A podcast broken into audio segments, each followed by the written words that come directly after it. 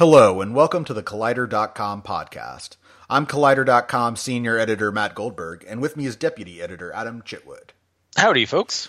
This is the first part of a four part limited series that we're doing focused just on the Marvel Cinematic Universe. Avengers Endgame is set to arrive on April 26th, so we thought it would be a good idea to have multiple podcasts where we just focus on the Marvel movies that have led up to it. And that way, us talking about it can sort of help get you back in the spirit for Endgame. And also, we're going to talk about the development of these movies because the funny thing is, is like we reported on these movies as they were happening. Uh, so we can tell you sort of, you know, tracking that reporting how these films developed. And we're going to talk about not just the films themselves in terms of their story and their development, but also their impact and how they, the perspective of them has changed over time and how we feel about them now uh, compared to when they were released. And so I think with that, the way we're going to split this up is so today's episode will be focusing on Iron Man, The Incredible Hulk, Iron Man 2, Thor, Captain America, the First Avenger, and the Avengers. That'll be our episode today. That would be Marvel's The Avengers, Matt. I am never going to call it that. Lest it be mistaken for the uh, Uma Thurman uh, Ralph Fiennes movie. That that blockbuster sensation.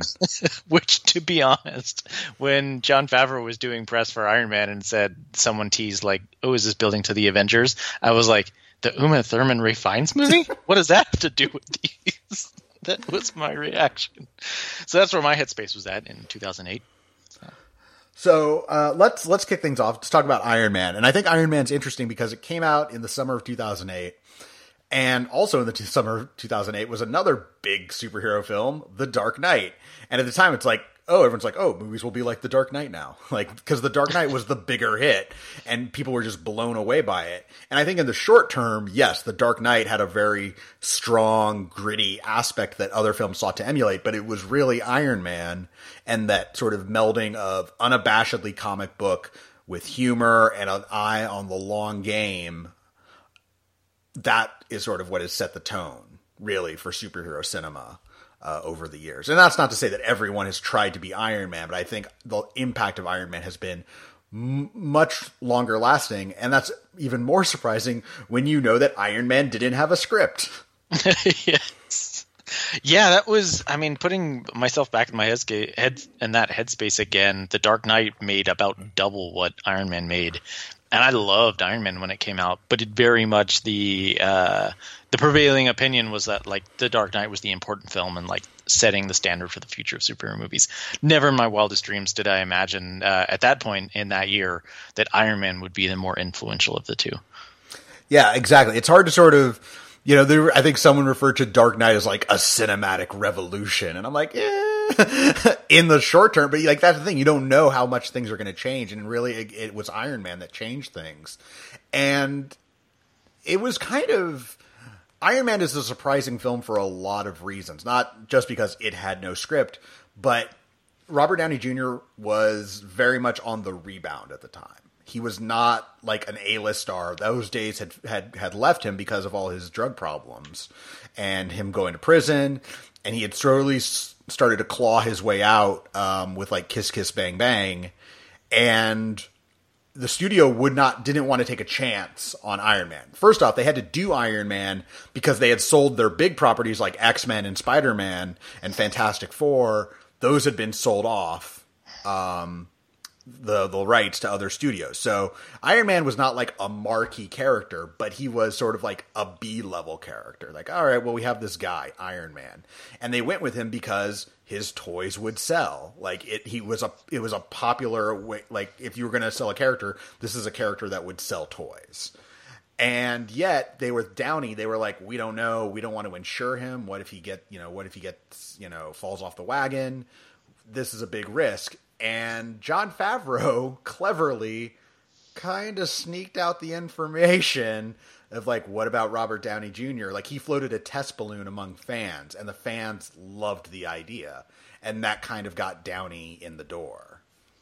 Yeah, uh, I was a huge fan of Robert Downey Jr. at the time, uh, to the point that I I paid to see Gothika um, because Robert Downey Jr. was in it. I think Gothika, right?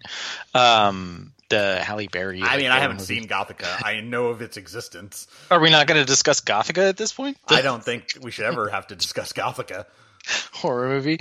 Um, so yeah, that was I mean that was a huge draw for me. Um, and uh, you know, Kiss Kiss Bang Bang really is the film that kind of got him back on the path towards getting his career together again.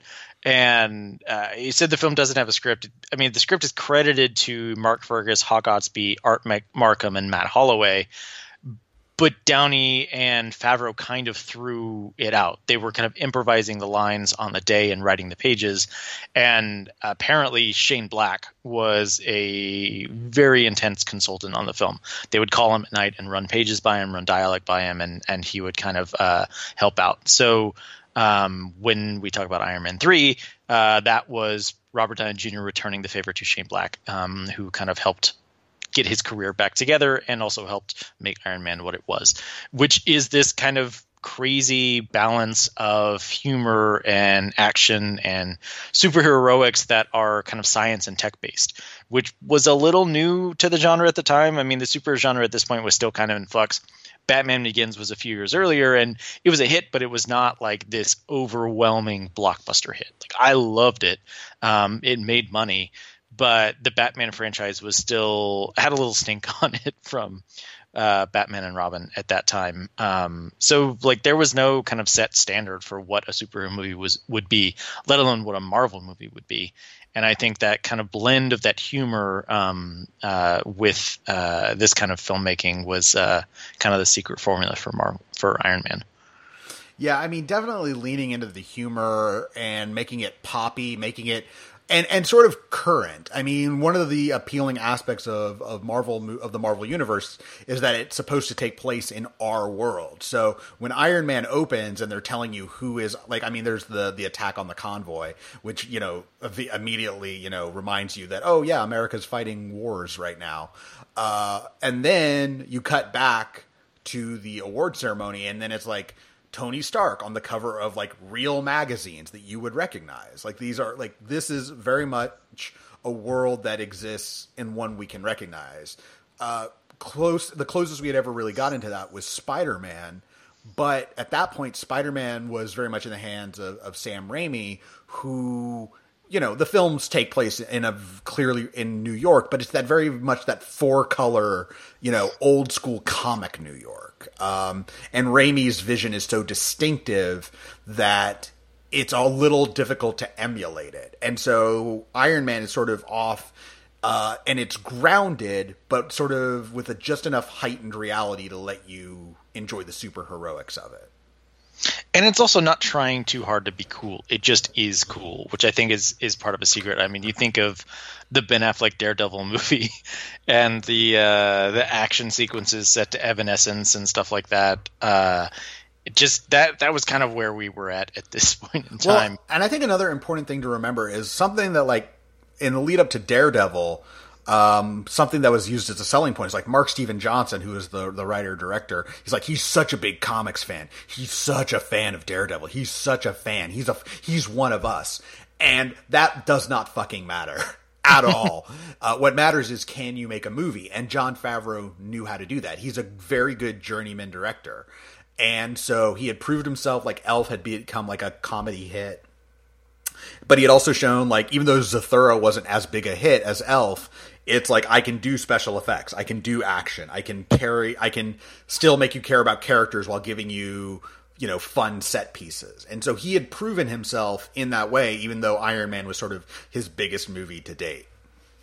Yeah, and it it all I mean again the the grounded aspect of it and and the fact that it feels like it's taking place in in the real world um I think that's a good point to make because especially I mean it opens in Afghanistan and Tony puts on the suit of armor, and there's an action set piece set uh, in another war torn Middle Eastern country um, in the middle of the film, I think, or towards the end. Uh, so it's kind of like what would actually happen if this person became a superhero? Where would they go to fight crime, and where would they go to um, uh, kind of fight terror and stuff like that? Um, it does start to kind of lay the groundwork for like the Mandarin and the Ten Rings and stuff, but that kind of falls away later. Yeah, I mean it's definitely a film that doesn't want to overreach. Like it's enough to like it's it's kind of it's content to leave little breadcrumbs, but for the most part it's like we need this character to work. All our chips are on this guy and audiences need to be on board with him. And the fact that you are and you do care about what happens to Iron Man and like the fact that he is a different kind of superhero. I mean, like as you mentioned, him going to Afghanistan, superheroes didn't do that until then. If super, yeah. if there was a crime fighter, the crime fighter fought in the city. Those are the rules. But Iron Man doesn't go out and like bust drug dealers. Like he goes to war torn countries and tries to make up for what he feels the wrongs he has done, which is that by selling weapons, he has only ended up empowering the enemies. And so he's trying to destroy the weapons that have fallen into the wrong hands. He's basically trying to take responsibility for the wrongs he has done individually, uh, which is a superhero trope. You know, I the superhero feels guilt, but usually that guilt comes from is it's on a smaller scale. Like, ooh, my uncle Ben died because I didn't stop the robber. Like it's a it's a very personal thing, whereas Tony Stark's sins are kind of on a global scale.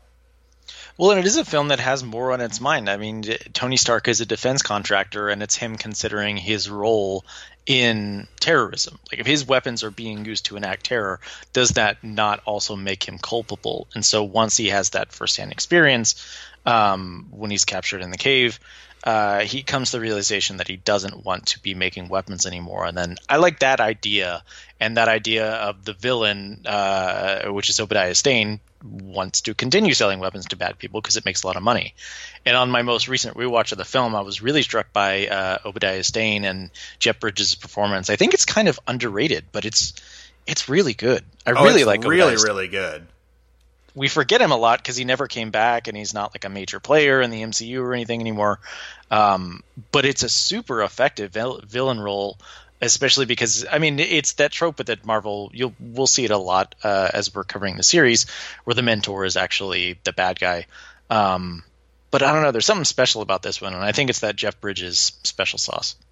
I definitely think Jeff Bridges helps set the tone for the villains. That like you need to get real actors for the villains, and then it's a question of will the the Marvel movie live up to the talent that they have? Because yeah. at that point, I mean, that's the other thing. Like you know, Iron Man is a film like Downey is the risk, but everyone else is either an Oscar like of the main characters is either an Oscar nominee or an Oscar winner. At this point, uh, Jeff Bridges. He, I don't think he had, he had, had he won for Crazy Heart yet. I don't know if. if I don't had, think he had won yet. He hadn't um, won yet, but I think he was a nominee. He had been Oscar nominated. Yeah. Um, Gwyneth Paltrow had won an Oscar, and Terrence Howard had been nominated for an Oscar for Hustle and Flow. In fact, Terrence Howard was the first person cast in Iron Man. Which um, is so funny thinking about it now. Well, and I, I mean, I'll, I, I, I don't, I don't know if I can go on record saying I know why he wasn't, why he wasn't brought back and it's not really his fault. um, but it didn't work out for him. no, it did not. Um, but yeah, I definitely think just Iron Man works, and but like that cast of like these are respected actors rather than like who's the hot new young thing that'll get all the kids to come to our movie. Like it was like who can who is respected. And I mean, to be fair, uh, Downey he was the risk, but Downey is also an Oscar-nominated actor, and he was before you know he had his breakout 2008 with uh, this and Tropic Thunder. And Gwyneth Paltrow's an Oscar winner, so yeah, like Marvel was setting the stage early. Yeah, so um, it's it definitely is like no, we we are we're investing in acting talent, um, and it's not like Iron Man is like the biggest spectacle because I mean, at, even at the end of the day, it still had a budget, and it was. There's like no. I remember that, and I remember realizing. So when this movie came out, uh, like I was still in college, and me and all my friends were all kind of like, "Yeah, I don't know, like Iron Man looks kind of dumb." We saw it, we were blown away. I saw it three times in theaters, but I also like would recognize like there's not a lot of action in this movie, but I also really love it. Uh, and it's because of Downey, and it's because of Jeff Bridges, and it's because of all that interplay among the characters. Yeah, no, it's a really strong start. Le- less strong of a start is is Incredible Hulk, which is a retrofitted MCU movie. Is it retrofitted? Yeah, there's nothing in there. There's nothing in that movie all everything that connects to the MCU has been added later, and you can tell. Like there's a shot like everything that has like Stark Industries in it is like second unit. and it's clear like the Downey stuff with like in the end credit scene was shot like like a month before. Like it's very clear that Incredible Hulk was just its own attempt. Like because it's first off, it's it's the only one that isn't owned. Like at, at the time, the movies are being distributed by Paramount. Uh, yeah. Uh, Paramount's the distributor, except for Incredible Hulk, which is Universal. Universal owns the rights to Hulk. And second, Incredible Hulk is really meant to sort of be a course correction for um, Ang Lee's Ang, Hulk, Ang Lee's Hulk yeah. which is a weird movie. I, li- I like Ang Lee's Hulk. It's such a weird fucking film. It's super weird, but um, but Incredible Hulk is just it's bland. Like it's been retrofitted so that it could be part of the MCU if if things work out.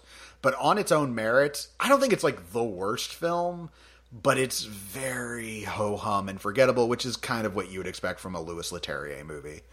Um, it's just like his the problem with with Hulk as a character, as a leading character, is that normally in a superhero film, it's all about like, oh, I'm a normal guy. I got powers. I have to learn how to use my powers responsibly to help people.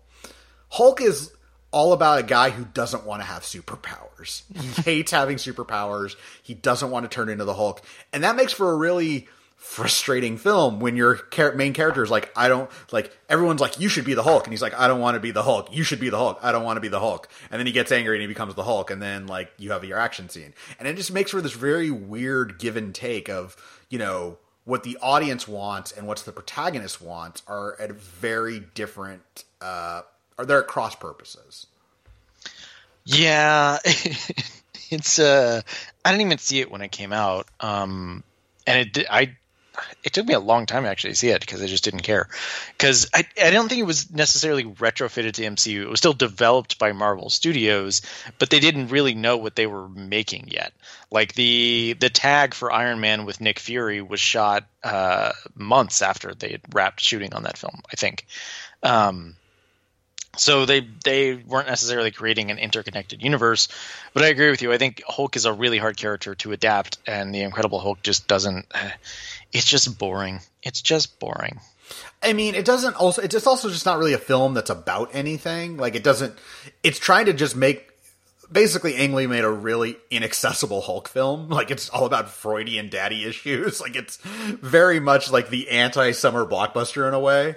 Um, and then so Hulk is like, let's just make a populist Hulk for the masses, where you know our big guy is going to fight your big guy, and they're going to smash up Harlem and that'll be our movie. And it's just like, I guess, like, and Edward Norton is okay, but he doesn't, you don't really care about him as Bruce Banner that much. He's just, it's always comes back to the TV show. He's like, he's the man on the run. And I'm like, I guess. Like, right. That's, but that's boring. It's not, he's a man on the run, but he's not running towards anything. That's the problem. Like he's yeah. like he's trying to avoid capture. Which like if you're making the fugitive as a TV show, like okay, fine. But like the fugitive, the movie understood like we can't just have him running away from cops. He actually has to be like trying to solve the mystery. Like yeah. our character has to do something. And like I don't know what Hulk wants in this movie, other than to no. be left alone and to control his heart rate.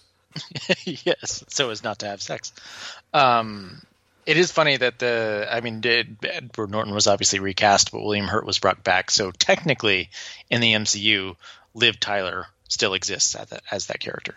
Yes, technically, but there there was also a, a lot of press surrounding the movie because Edward Norton um, pulled in Edward Norton and was rewriting the screenplay himself. Um, and like a lot of it went public. Like there was, uh, it, it, it was like reportedly it was Edward Norton and and the director Louis Leterrier on one side, and then Marvel and the pro- producers on the other side.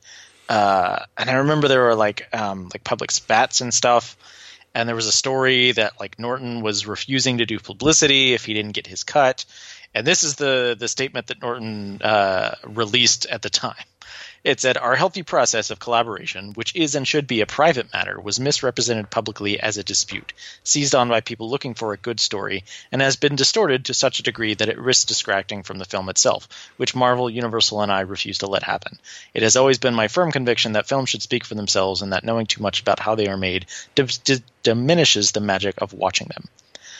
Um, and then he was fired when the Avengers happened. So the way the way I heard it was basically they invited him to come back, but on the very clear, like they may, they might wanted to make it crystal clear. It's like you can be still be Hulk, but if you come on board with this, this is Joss Whedon's vision. Like you have to adhere. Like the script is the script, and you've just got to kind of go along with it. And he was like, "Sure, but can I see the script? I might have some notes." And they were like, "Okay, we're done." that's funny. That's the way I heard a- it. I don't know if that actually. That's what I heard back then. Sure. Well, and not to begrudge Edward. I mean, at the time, like he was the biggest part of the Incredible Hulk. Like, why was he going to trust Kevin Feige? Like, this guy had only produced like one, like Iron. He had produced Iron Man, which had not come out by the time they were making the Incredible Hulk. Um, I mean, Gale Anne Hurd and Avi Arad were on it, but it, you know, who knows what was going on behind the scenes. Uh, and he's kind of a well-respected uh, actor, and he's a director in his own right. So I understand his want to be involved in the collaborative process, but when there's hundreds of million of millions of dollars on the line, it becomes really messy really quickly. Yeah. Um. So, uh, it's just Incredible Hulk is now just this weird outlier for a lot of reasons. Yeah, it doesn't it doesn't fit. Even if you remove the like a weirdly added like Robert Downey Jr. cameo, it still doesn't really fit within the MCU because it it feels. I mean, it's at least visually a little more interesting than what they're do what they what the other directors were doing in Phase One, um, but still not um, you know uh, extraordinary or anything. But it, it just doesn't. It, like you said, it there's not really a point to it.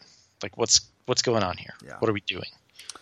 Um, and then you hit what I feel is the nadir of the MCU thus far, which is Iron Man Two, which is just Iron Man Two is a, it's a rush to capitalize. It's a rushed sequel.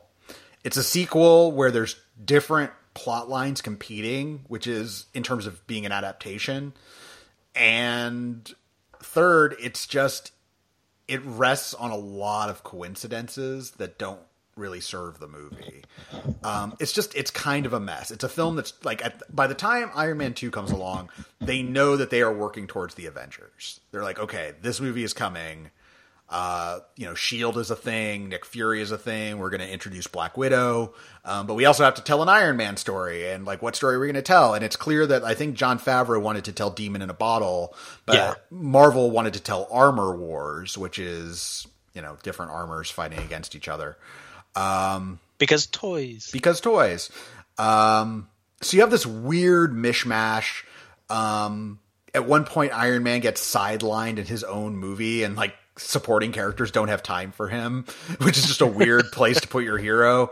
Like it's not like he like they put him in a timeout, which is just he's like, okay, well, I'm gonna steal this model of the World's Fair of like the Stark Expo, and it's gonna turn out like the the my dad invented happened to invent the one thing that can cure the thing that's happening to poison be poisoning me. Like it's so Ah, Iron Man 2.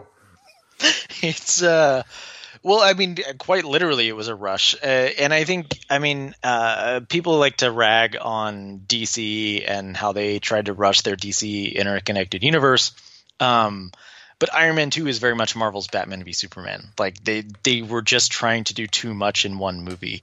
And uh, like Jon Favreau was super nervous that it was going to be terrible because they were like and, and it should be noted at this time so the Marvel Studios of this era was not the Marvel Studios of now. Um, especially in terms of structure. Kevin Feige was the president, but Ike Perl he still reported to Ike Perlmutter, who uh, was the CEO of Marvel Entertainment and uh, has no taste whatsoever and makes very bad decisions. Who's a cheap Um, asshole and he thinks everything is about toys and that he also thinks that women girl you know you can't make a movie starring a woman because you know boys won't buy toys of girls and i guess girls won't go to superhero movies like just a ba- a lot of bad assumptions and now he oversees the va from mar-a-lago so that's his story That's what he's doing. fuck ike perlmutter i'll say it That's fair. Hashtag. Um, and also Paramount was the distributor, so it, they weren't, you know, in the mix with Disney or anything like that. So the way that the Marvel movies were made at this time were a little different than the way that they're made to now. So I'm trying to say, like, what I'm saying here about the bad development of Iron Man 2, I'm not making a value judgment against Kevin Feige or saying, like, oh, he makes bad decisions. Um, although they did make a lot of bad decisions at this point, they were trying to rush it. And Jon Favreau apparently was so convinced that this movie was going to be terrible that he was rushing to get signed on to another project so that when this came out and was terrible, he would already be shooting something. And that, that something was, was Cowboys Cowboy. and Aliens. Which did not pan out. which did not pan out. Um, but he thought it was his lifeboat. And on paper, it was. I mean, you had Ron Howard and Steven Spielberg producing, but that's for another podcast for another time. Um, Please don't but, make me rewatch Cowboys and Aliens. oh, we're gonna do it. No. Gonna, remember Olivia Wilde's in that movie? Oh man. remember Harrison Ford's in that movie? Oh god. uh, oh, and Paul Dano, right? Maybe. Yeah, probably. uh, Iron Man two. That's right. Um, but uh, so they were rushing, and I think they were excited by the fan response to the first Iron Man, and especially the Nick Fury tag. And they're like, okay, we can make a an, like a cinematic universe of heroes, and we can connect everything, and we can get to the Avengers. That's what we're going to do. Because at this point, they were already actively developing the Avengers. Uh, I think they had probably already signed Joss Whedon uh, close to when this movie came out. I can't remember the dates exactly but it was a rush job, and it's very clearly a rush job. And Justin Theroux is credited with the screenplay. Um, he had done Tropic Thunder with Downey. Uh, he wrote Tropic Thunder, um, and Downey was impressed with his work there. But I don't know how much of this is Justin Theroux, how much of it is just like poor editing and poor like putting together. But it just doesn't really work. No, it's it's it's just kind of a mess. Um, I feel like with like the thing with Iron Man 2 is that again it's just it's too many stories that are working against each other and they don't really like I don't know what Iron Man's arc really is in Iron Man 2 other than he gets a slightly better suit of armor. Like that's kind of what he is in this movie. It's just he's the armor. Um and the movie flirts with interesting ideas like what do you do if there's an actual Iron Man who can like you know, in Tony Stark's words, privatize world peace. What does that mean? Should that power be in his hands? But the film never really considers it. So it becomes working, it just becomes way too dispersed. So you have Tony Stark, who's like he has his palladium poisoning, and then I mean, we haven't even gotten in all the whiplash bullshit yet. and fucking Mickey Rourke being like, "What about my bird?" And like, oh my god. It was a it's a classic case of like a an actor winning an Oscar and they're like make him a villain. Like it's the Christoph Waltz syndrome but this was I mean Mickey didn't win. He was he was neck and neck with Sean Penn for best actor that year um, between Milk and the wrestler. And so there was all this like juice behind Mickey Rourke. And so on paper again brilliant decision. Add Mickey Rourke as the villain. Um, not so much. In practice, apparently he was kind of a nightmare, and he was like, "My character should be really obsessed with this bird." and God bless Sam Rockwell for making it work. I mean, I got to say, for me, like Iron Man Two is kind of a misfire, but I love everything with Sam Rockwell in that movie. He's a lot of, of fun. Yeah, and that's kind of why I don't hate it as much as other people do because I think it's still watchable. Because I think uh, of Sam Rockwell, I think there are some solid Tony moments. Um, there's some solid Black Widow stuff. Uh, even Don Cheadle's introduction as uh, as Rhodey taking over for Terrence Howard, I think, is a lot of fun. Um, so there's stuff in this movie that I don't despise. It just like if you try and write the plot out on a piece of paper, it just makes no sense. Yeah, it's the best you can say about Iron Man 2 is not unwatchable. it's not unwatchable. It's watchable. Yeah. There's some stuff in there that makes it somewhat interesting and fun. Yeah. So and Iron Man 2, the wheels are rolling. You know, you have Coulson in there being like, I've got to go to New Mexico. And then like, whoa, what's in New Mexico? And then the stinger is that the, the hammer has been found there. And that leads us to Thor. Um, Thor. And Thor is... I like Thor. I'll say it. You'll say it? I like things about Thor. I'll say that. yeah. I think it's a Thor is kind of a weird movie when you think about it. First off, Thor is a very difficult character, and I think Marvel deserves a lot of credit for being willing to tackle him as only their fourth film. Because when you look at it, like, what is Thor? Oh, he's a Norse god space alien. Oh, really? That's it? That's that's all he is?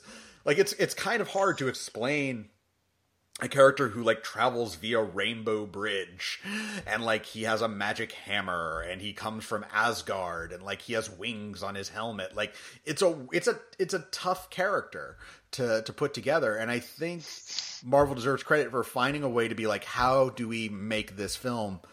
Even if that solution was okay here's Asgard. See how unique and royal and regal it is. And you know Thor is a king but he's not ready he's a prince but he's not ready to be king. And he's he's too bellicose and he's you know he's cocky and he's spoiling for a fight. And his brother Loki like there's all this royal intrigue. Great. Now we're going to send him to New Mexico and he's going to lose all his powers. Wait what? That's what? And that's the movie. He lo- like he you get like this big action scene that doesn't look great. The film is very poorly shot. Um, I don't know. Yeah, these these Phase One movies are pretty cheap. Well, it's not just pretty cheap. I think I actually like the way First Avenger looks. Um, I would say more that the choices being made. I think Kenneth Branagh, like he's like, oh, I'm doing a comic book. Well, what's a comic book? Uh, Dutch angles. Like that was his solution. This film is nothing but Dutch angles. It's very weird to look at. Um, and it's, but like, I don't know, like Thor to me gets even if it doesn't work completely, Thor gets the job done, and it's not an easy job to do because you have to get the casting right. And I think Chris Hemsworth was a hell of a find. Uh, Tom Hiddleston, hell of a find. Um, th- that those were big risks right there. Um, bigger risks in casting than they had ever really done before in the in the Yeah. Marvel Cinematic Universe, and you had to nail those two roles, and they absolutely did. And then you have to explain who Thor is and not make it stupid. And I think they can they did a convincing like there are realm, there are different realms, and he's from a different realm, and he's been sent to Earth, so he is kind of he's like a space alien, but he's not. Like it's just roll with it, and like like they worship as gods because they're just technologically advanced, so their technology seems like magic to us. Fine, like there's enough explanation along the way for an audience that wouldn't necessarily readily accept who Thor is as a character, and I think it does the heavy lifting where it needs to be done, so that the stuff that kind of falls flat, like the Thor Jane Foster relationship, like you can kind of take it or leave it. Yeah, I like the. I actually like the structure of Thor. I like the idea that in order to introduce this, you know, Norse alien god to uh, audiences, you have him being cast out from Asgard and put on Earth, stripped of his powers and stripped of his hammer. So you get to know him kind of not necessarily as a human first, but as someone stripped of all those things. And then you start to put the stuff back on, and, and you kind of understand, like, oh, okay, like I can buy him better now as this Norse god wielding a hammer because I got to know him as the guy uh, in the denim who was smashing a mug on the floor of a diner. Right. I mean, I think without question, Thor Ragnarok is a better movie than Thor on Yeah. every level, but there's no way you could have ever done Thor Ragnarok first or that Yeah. kind of movie. It would have been way too out there, way too confusing. Like, it would have just been too big of a swing. Thor is kind of you just have to be like it's a fish out of water story. You know, he's he's from Asgard. He's not from around here. He's got a magic hammer. He doesn't get along with his dad. His brother's kind of mischievous and evil. Like it's you know, it it's a film where it, it works where it has to. And I also think it, it's definitely the first film where you feel very invested in the villain. Um, by because the one of the best things the script does is it makes Loki sympathetic. Um, he's just not a scheming evil guy. He is feels well on the one hand, yes, he wants to rule Asgard and he schemes to do it. He also sort of has that hurt younger brother syndrome going on. The I still contend like 21 22 movies later the revelatory find of the entire Marvel Marvel Cinematic Universe for me is Tom Hiddleston. Uh, he blew me away in this movie. I immediately was like who is that guy? Uh, where's he been? Because the performance is so arresting. Um, and in many ways, I think he's kind of the key to the that first phase, or first two, first couple of phases of the the Marvel Cinematic Universe. Um, maybe not the key, but a, a significant um, player, uh, and injecting that kind of pathos and empathy into the villain, I think, uh, was really smart and and why it made him perfect to be the guy they're going up against in the Avengers. Yeah, it, he is the rare Marvel Cinematic Universe villain that you feel as well as well developed as the heroes. Yeah. Uh, most of them are pretty disposable, but Loki isn't. And I think part of that goes to the writing, and part of that is Tom Hiddleston's performance. Yeah, yeah, for sure. Um, but you're right. That was a that was a big risk in cast casting two unknowns in those two key roles, which I guess explains why they got someone of uh, Natalie Portman's um, caliber for the Jane Foster role, which is really a nothing part. And Yeah. was for its its entire existence in the Marvel Cinematic Universe. Yeah. Thank, thanks for lending us your your acting creed, your you know your your prestige to the MCU, Natalie Portman.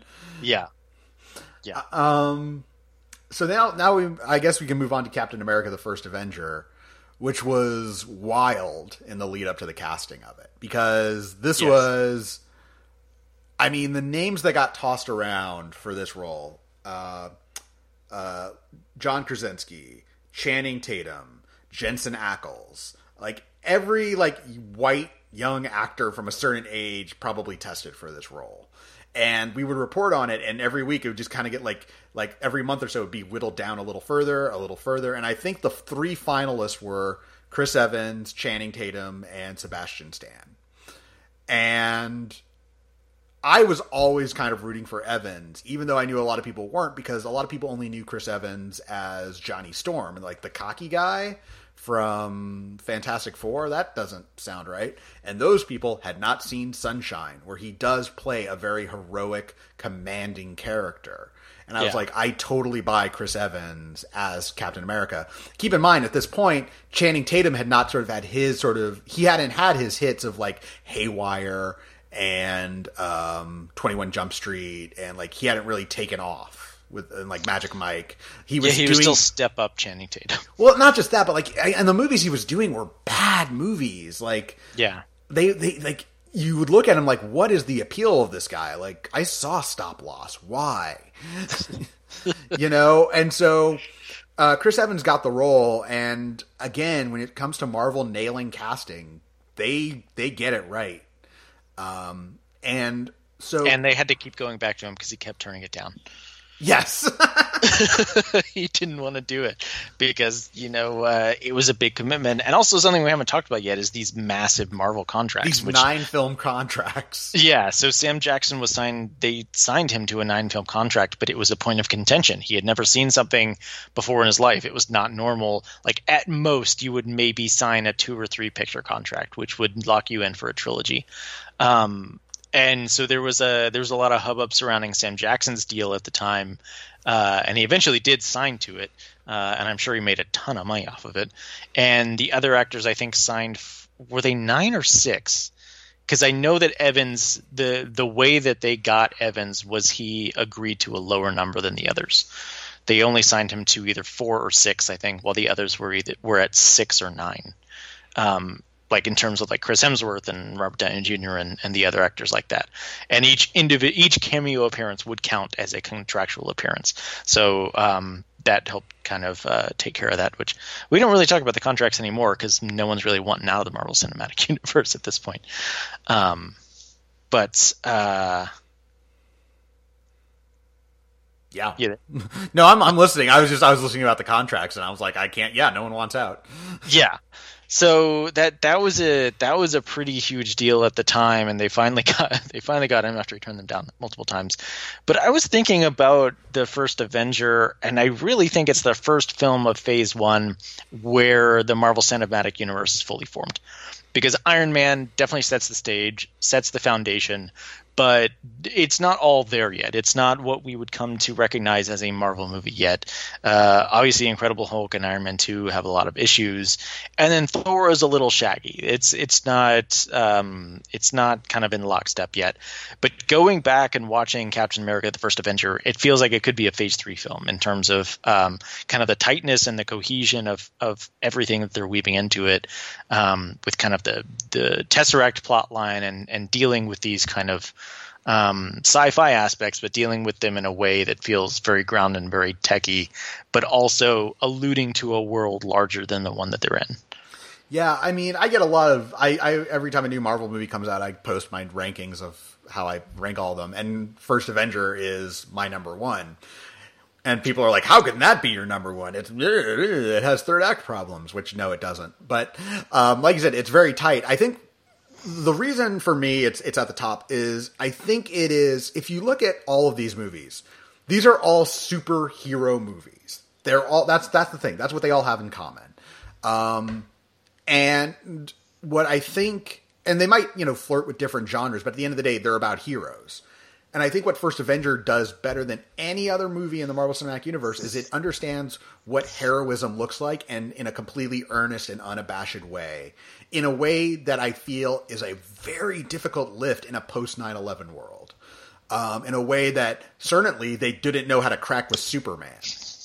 Um, they're like, oh, you can't have a Boy Scout be a hero. He has to be dark. He has to be shaded. And Captain America kind of throws that to the wind and says, no, here's a guy who just wants to do good. And furthermore, not just wants to do good, but he does so in a way that isn't jingoistic, which was another very difficult thing to do with Captain America. How do you, the guy's name is Captain America. How do you make that heroism universal? How do you just make him a good guy? And just with simple lines like, I don't like bullies. Like, and his willingness to fight for others and to throw himself on the grenade. This is just the f- most perfectly crafted introduction to a superhero. I think in all of superhero cinema. I think it's just it's up there with, you know, Superman and just you will believe like the goodness of this character. Everything works. And I think by starting this story in the 1940s during World War II, not only adds shading, but it allows the movie to just focus on Steve Rogers and who he is and what he's about. But Joe Johnston is so perfectly suited for this sort of old fashioned adventure story. He had kind of done Yeah. it before with Hidalgo. Um, and he's just really well the suited. Rocketeer. And the Rocketeer, yes. Like he's very, there was, there are journeyman directors that sometimes Marvel gets, and then sometimes they get the right guy for the, for the, the person who knows how to make that genre and era come alive. And I think they really did that with Captain America, the first Avenger, and Joe Johnston. Um, I just think it works from start to finish. Yeah, I agree with you. Um, and Christopher Markus and Stephen McFeely wrote the screenplay. They obviously went on to write the other crap, Captain America movies. Captain America movies. How dare you? uh, well, one of them's Captain America. We'll get to that. Um, stay tuned. That's your that's your little tease for a future episode. Um, Markus McFeely wrote the Avengers: Infinity War and Avengers: Endgame, but as part of Joss Whedon's deal to write and direct the Avengers, he also was allowed to rewrite the script for Captain America: The First Avenger, do a polish on it, because that movie was about to go into or, or hadn't yet gone into production when Joss Whedon signed to write the Avengers. So when Joss Whedon came into the Marvel Cinematic Universe, everything was already established except for Captain America, and so he could kind of get his hands on that. And I think you can feel a little bit of him in this movie. Oh, uh, for sure. Every line from Tommy Lee Jones's character is Whedon. Which, by the way, let's pause to consider the fact that Tommy Lee Jones withstood a Marvel movie, was in a Marvel movie, the and grumpiest man alive did not yell at anyone. that, That we we- know of. Uh, this movie also has the Tooch, Stanley Tucci, I love Tucci in this movie. He's such underrated. I mean, also by this point, you can start seeing tropes emerge in Marvel movies. Um, some of them I think would eventually become more irritating than others, but I, you know, the notion of like the mentor who has to die so that the hero can step up and like, you know, like Yinsen and, um, uh, Stanley Tucci's character are very similar in the way, Yeah. the way that they're a part of, you know, the hero's life. Yeah. Although uh, Hugo Weaving apparently did not enjoy his time on this movie. No, he did not. Um, but I think I think Red Skull is a cool villain. I think it's really interesting. I mean, the film. Uh, I I love the parallels that the film makes. I mean, it, it's set in World War II, and it's obviously dealing with Nazis, but Nazis are bullies, and he's going up against bullies, um, and that kind of uh, it it just really does a tremendous job of underlining who Captain America is, America is, and what he stands for. Um, that gives you a really great foundation for who I consider to be the co-lead of the Marvel Cinematic Universe, alongside Tony Stark. Yeah, I, I just feel like First Avenger. Again, it's sort of easy to look back at these movies and be like, of like, and just kind of treat them as you know any other super like a, as if the Marvel Cinematic Universe was fully formed. But I really think that in order to appreciate what these movies did, you have to take into context um, when they were made and what the landscape was like at the time and what was considered difficult. And I don't and Captain America again very difficult. And I just think the the not just from a perspective from who he is as a character, but also in terms of his uniform and the way the film cleverly changes his uniform throughout the film so that eventually you're like, oh, of course he would dress like that. it's not Yeah. an easy like Iron Man, like he dresses like that because that's what the armor has to do. And oh, Thor dresses like that because that's where he comes from, that's how people dress. Captain America is a lot harder to be like, why would you dress like that? And they make it work. Although we didn't talk about the fact that they bleached Chris Hemsworth's beard blonde, That was unfortunate. that was unfortunate. which Kevin Feige now admits was a mistake, and he talked about how ridiculous it was that they were like, "But no, in the comics he's blonde. His beard has to be blonde." Yeah, that's that wasn't necessary. doesn't work. But uh, yeah, I agree. I think I think everything about the first Avenger is super clever and and really well constructed and I, it's a movie that I feel people don't talk about a lot. I think it's one that would benefit from watching. I mean, it, I feel like it's on FX every time a new Marvel movie is on. They're playing the Captain I, America. I just picked it up on. It just hit recently hit 4K, and I happily Oh, I happily bought the 4K of it um, because I just think it, it deserves closer. It's Not only because it's my favorite Marvel movie, but I just feel like it's a good looking film. It's fun to watch. I just it's a good adventure film uh, that really helps establish a really tough and important character in the overall series. I may be wrong, but I believe this was the first Marvel movie they shot on digital. Because I know Tommy Lee Jones was interested in the cameras when he came on. So That something of note. Yeah, that could be it. Um, This and that- also gives us our first um, recognizable theme of Phase One. That's true. Yeah, Marvel movies do not like I could like the like Iron Man for me doesn't have a recognizable theme until Iron Man 3. Yeah, Um Thor, some people can recognize it, I never really can. Um Captain America very clearly easy to recognize. you don't recognize the Incredible Hulk theme? He had a theme? there Yeah, was a, no, that I- film had a score? I think Iron Man, the first Iron Man by design, didn't have a theme because I think Favreau wanted it to be um, just rock music. Was Right. kind of the, the soundtrack to Iron Yeah. Man. So, but yeah, Alan Silvestri's theme or his score for the first Avenger and his theme, I think, are it's one of the few bright spots in in terms of uh, film music in the MCU, which is sadly uh, not filled with very many bright spots. Although now it has an Oscar-winning composer. It does. Irony of ironies. It does, and very much worth uh, very deserved. deserving. Yeah, Yeah. we'll get to that. All right, so let's close this out, episode out. We're going to talk about the Avengers. Uh, Marvel's The Avengers. You're going to confuse our audience with the Ralph Fiennes Uma Thurman film. nope, I'm not going to say Marvel's the Avengers. Guys, go seek out and watch The Avengers starring Uma Thurman and Ralph Fiennes. One of the biggest flops of 1998. Um, so uh, the Avengers is the culmination of Phase One. No one had ever attempted anything like this before. And I will be the first to say I was very wrong. I underestimated Joss Whedon. I was like, they're going to get Joss Whedon. I'm like, that's a pretty, that's a big reach for a dude who's only done Serenity, which was not like the best looking film of all time. Um, like, I mean, I loved Firefly and Angel and Buffy. I'm like, the dude can write, but you're going to get him to direct as well. That that seems risky. It paid off. I mean, the Avengers. What Whedon understands about the Avengers is that it's not like, yeah, you need to have a good antagonist, and you have that in Loki. But what makes this a different kind of movie, and not just the X Men, is that these characters are combustible. They come from very different places. They're not instantly going to get along, even if the world is at stake. This is about a team coming together. And I just think, I mean, I have the first 20 minutes or so are still kind of rough. I've never, They're very rough. I can And never, also from like reshoots. There's a there's quite a bit in that section of the film. The the audio commentary track on track on the Blu-ray is well worth listening to because Joss Whedon's like, yeah, this is from a reshoot because we realized this was a problem. yeah, it's, it, it's kind of shaggy, but once, once, uh, Black Widow meets up with Hulk, the film starts humming along and Yeah. it finds its rhythm. Yeah, it does.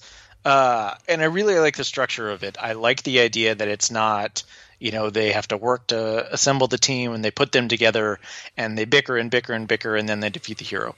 I like that they assemble the team, they bicker and bicker and bicker, and then they split apart. And then the death of Coulson brings them together. Like they are absolutely fractured it's not like you know they put the team together and then they have to work through their differences. Like they are not getting along. And they do they do not want to get along and they're done until this inciting event forces them to come together. Yeah and there are still some like save the cat things that are like oh loki wanted to be captured and uh, like this was the year that all of the villains uh, got captured on purpose. They got captured. They want to be there. Yeah, because um, that year was the same year that uh, Dark Knight Rises was released and Skyfall was released, and I feel like there was another one too.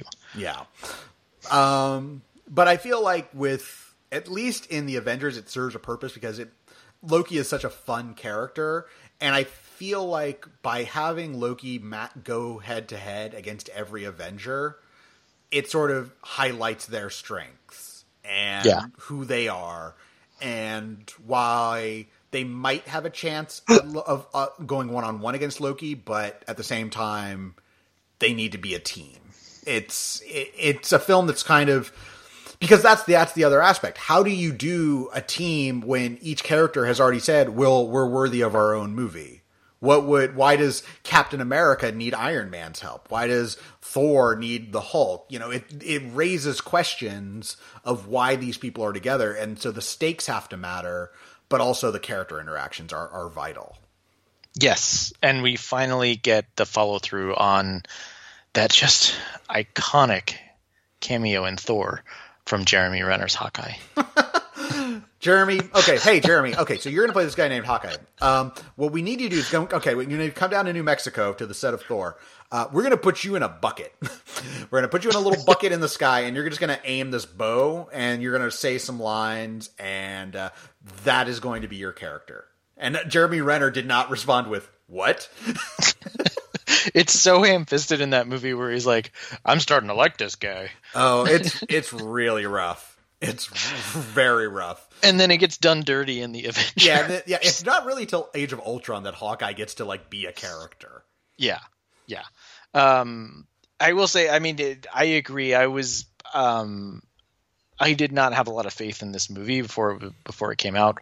Um, but I think Joss Whedon really nailed it, and I think that he nailed it where it counted uh, especially when it came to Mark Ruffalo's Hulk. Like they very specifically came into this movie saying they needed to get Hulk right because he hadn't been done right on the big screen uh, yet, and I think it's the best big screen iteration of Hulk we've ever seen, and and I love the approach to Bruce Banner in this film.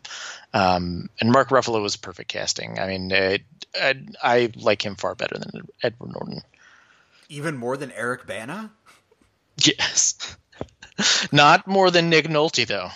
Um, no, I think yeah, Mark Ruffalo is perfect casting because I think you know it gets into sort of the sort of the sadness and depression of Bruce Banner, where there is that element of I don't want to be the Hulk, and instead of running from that or like being at cross purposes with it, they're like, okay, well, let's explore that a little. What does it mean?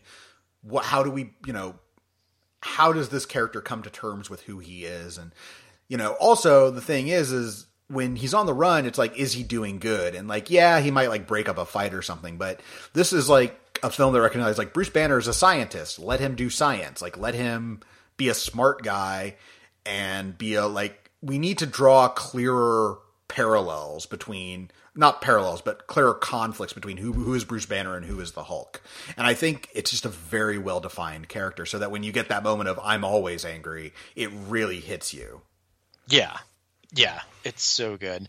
And then I think uh, I think Whedon nails um, Black Widow as well, who her introduction in Iron Man Two was um, less than great but I think her character is really compelling and interesting here. And I think that, I mean, Jeremy Renner gets done dirty, but I do like the idea that they set up that he and Natasha have this really strong bond.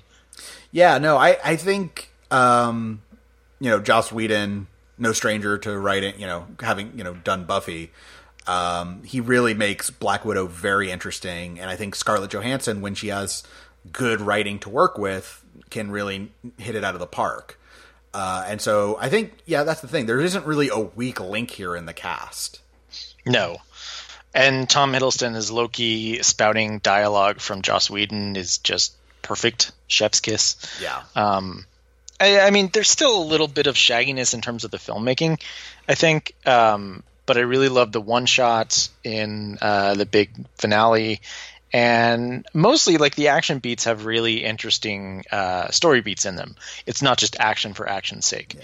I kind of like um, the idea of what's going on this was also in the wake of Man of Steel, and like there was it you, like just hearing mm, Cap- no no it wasn't Man of Steel didn't so, come out till 2013.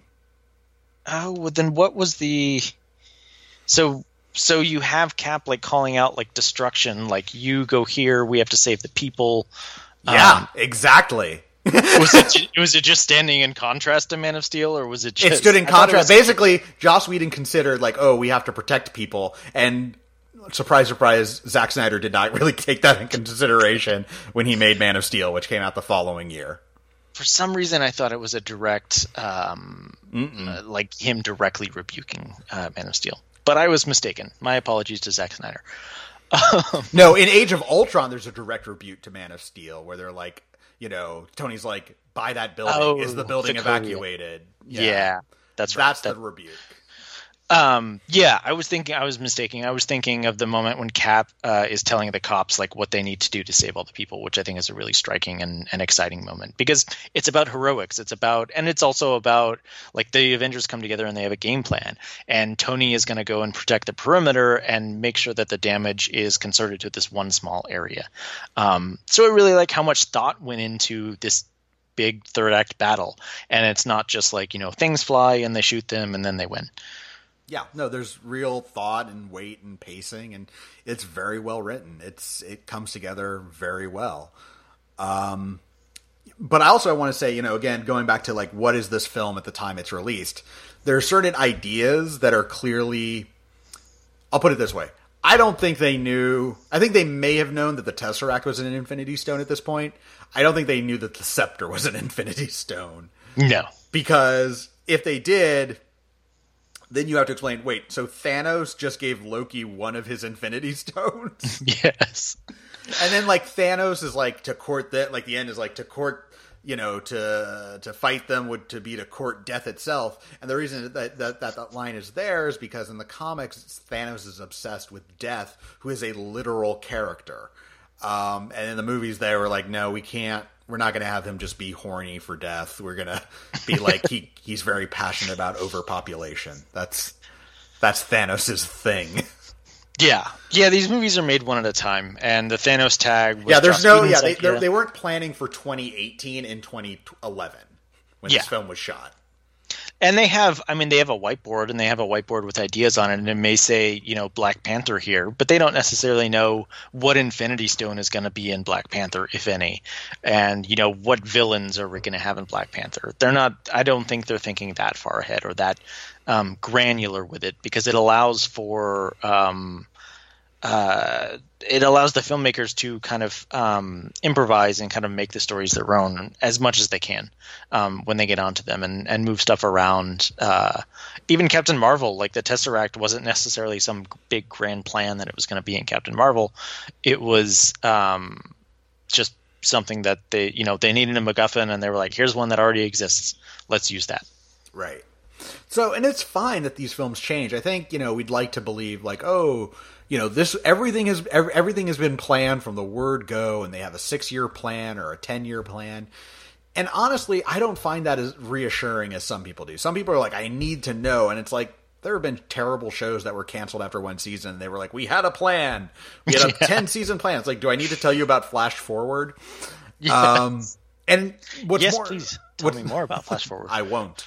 By David uh, S. Goyer. Right. Um, what's more impressive to me is like you have enough structure that you have an idea of where you're going, but if things change, if you realize certain things aren't working, or you know something works better than you thought it would, that you have the creativity and the flexibility to change directions. That to me is more impressive than we had a plan that we scoped ten years worth and we stuck to it. I'm like that's impressive, but also kind of i mean it's more reassuring that you had it but not necessarily good. Just because you had a plan that you're stick to. There's no guarantee that that plan is good. It's just that it exists. Yeah and if you're sticking to it just because you plotted it out earlier and like if someone comes up with a better idea you're like well no that's not the plan. Even though that's a better idea we're not going to do it because it's not the plan. Right. I think that's dumb. Yeah so I think you know, and obviously, The Avengers was the biggest film, the biggest opening weekend of all time. Two hundred over two hundred million on its opening weekend. Um, and it's a film that I think holds up really well. It's really fun to just have on in the background. It's, yeah, it's just a really enjoyable movie. Like there are some movies like like a film like Thor, like I can like appreciate it for what it is and what it does, but like I I genuinely enjoy rewatching The Avengers. Yeah, no, I feel the same way. I think it's a movie that holds up uh, remarkably well. I mean, as we get into it, we'll get into kind of the more somber films and the darker films in the Marvel Cinematic Universe. Um, the stakes in the Avengers were big at the time. Um, clearly, we've seen bigger, but I think in hindsight, that kind of makes it um, quaint in like a, a, in an appealing way kind of like a delightful way, like, oh, remember when? Right. And it's kind of fun to just kind of go back when things were a little simpler, when there were not, you know, as many heroes floating around, and just kind of watch this team come together and watch uh, the interplay. Um, the one glaring like thing that kind of pokes out is that Thor is not quite the Thor that we'd like now.